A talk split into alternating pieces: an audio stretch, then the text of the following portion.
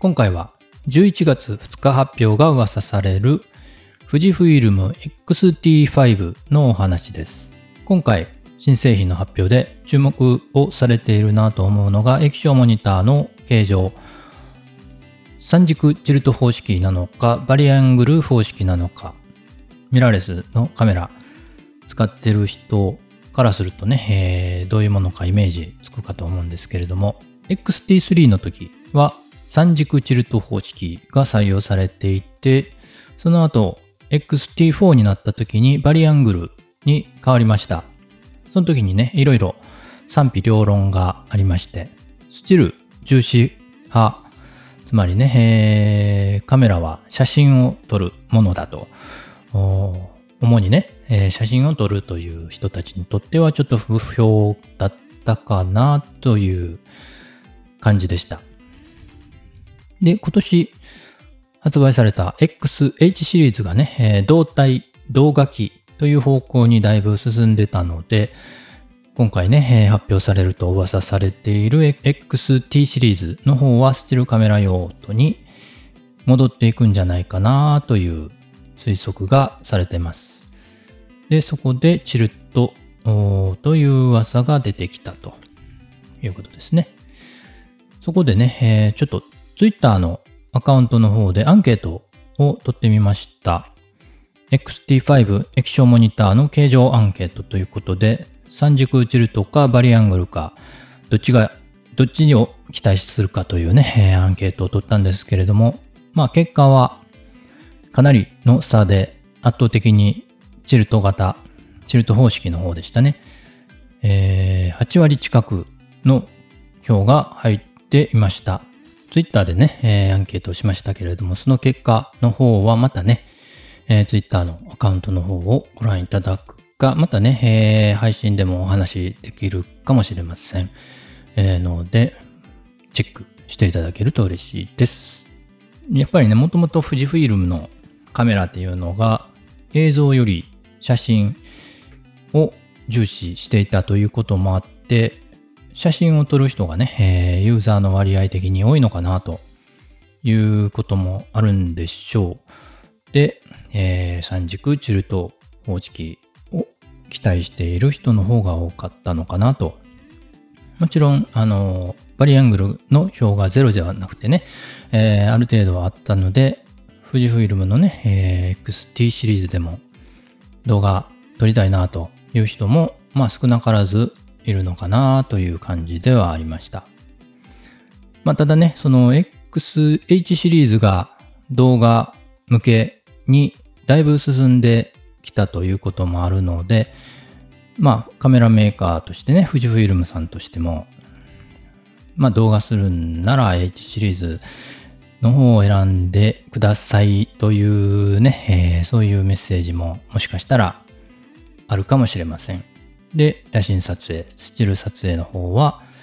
XT シリーズを使ってくださいというね、もともとね、富士フイルムのカメラ、あのー、今回ね、XH シリーズがフラッグシップという方向でね、えー、おっしゃってましたけれども、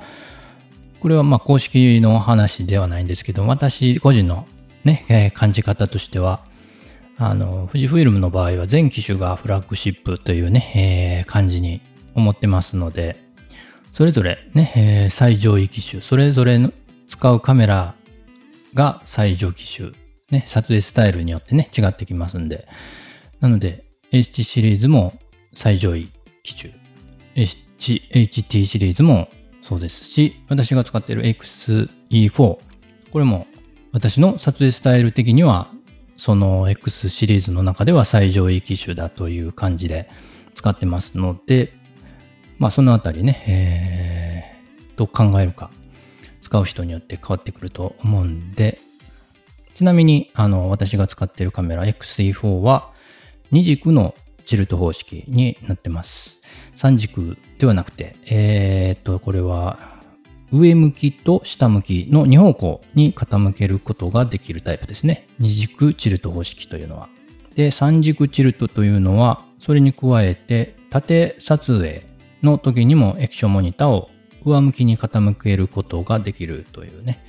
えー、方式になってますね。縦長の写真をよく撮られる、ね、あのローアングルで撮られる人には便利なのかなというふうに思います。はい。富士フイルムじゃないんですけれども、4軸チルトというね、方式もあるみたいですね。うん。すごい複雑な機構だと思うんですけれども、どうなってるんでしょうかね。ちょっとわからない、わかりませんが。で、その富士フイルム XT5、これがね、11月2日に発表という情報がありまして、発売も11月中にされるのかなという噂で、まあ、発表が来週ですね。11月2日ということは来週ですね。えー、ちょっと楽しみですね。もう一つ噂がありまして、XF30mm の F2.8 マクロ。これもね、年内発表ということが公式の方からねえ、だいぶ前に発表ありまして、まあ、いつかなと、まだかなと思ってたんですが、それがねえ、XT5 と一緒に11月2日に発表されるんじゃないかという噂になってます。このレンズね、とても楽しみにしてるんですが、サイズ感がね、どれぐらいなのかなというところがちょっと気になってます。フジルーモスというね、サイトのサイズ比較という記事があったんですけれども、この記事でいくと、XF60mm のね、すでにあるマクロなんですけれども、それよりもちょっとスリムな感じになると。で、長さはまあ、ビビ、ビビたる差ですけど、ちょっと長いという感じになってるみたいなんで、まあ、形はね、XF60mmF2.4 マクロと同じような感じなので、まあ、使い勝手的にはね、問題ないんじゃないかなと思います。重さはどうなんでしょうかね。マクロ 30mm どうなるんですかね。重くなるのか、どうなのか、軽くなるのか。まあ、軽くなってるといいんですけれども、まあ、ちょっとそれは発表されてみないとわかりません。ということで今回は11月2日発表が噂されている富士フイルム XT5 のお話でした。こちらもおすすめ。富士フイルム新機種高画素化の恩恵が大きいのは X100 シリーズかも。富士フイルム X2T5 ね、えー、発表という噂ありましたけれども、何を期待するのかというお話をしています。そちらの方もお聞きいただけると嬉しいです。概要欄に、えー、各種の、えー、リンク貼っておきます。しばらくね、富士フイルムに関する情報がね、ちょっと途絶えてたのですが、またね、いろいろ動き出しそうで、ね、XT5 のセンサーね、え、どんな感じになるのか、機能どんな感じになるのか、とボタン関係ね、どういう配置になるのか、で、今日お話しした液晶モニター、どういう形になるのか、まあいろいろね、え、出てみないとね、えー、からない、わからないところでもありますけれども、今回ね、これが XT5 が、えー、出ると、次ね、えー、今後の、今後またね、えー、発表されていく、えー、X Pro シリーズ、XE シリーズとかね、えー、の方向性もね、ちょっと見えてくるかなと思いますので、T シリーズのユーザーだけではなくね、え、他のプロシリーズ、E シリーズ、A シリーズ、ね、え、その他のね、え、ユーザーさんにとっても大変気になる今回の11月の発表なんじゃないかなと思います。皆さんはどんなカメラを期待しますか？コメントいただけると嬉しいです。Twitter でね、えー、アンケートをしましたけれども、その結果の方はまたね、えー、Twitter のアカウントの方をご覧いただくか、えー、配信でもお話できるかもしれません。えー、ので、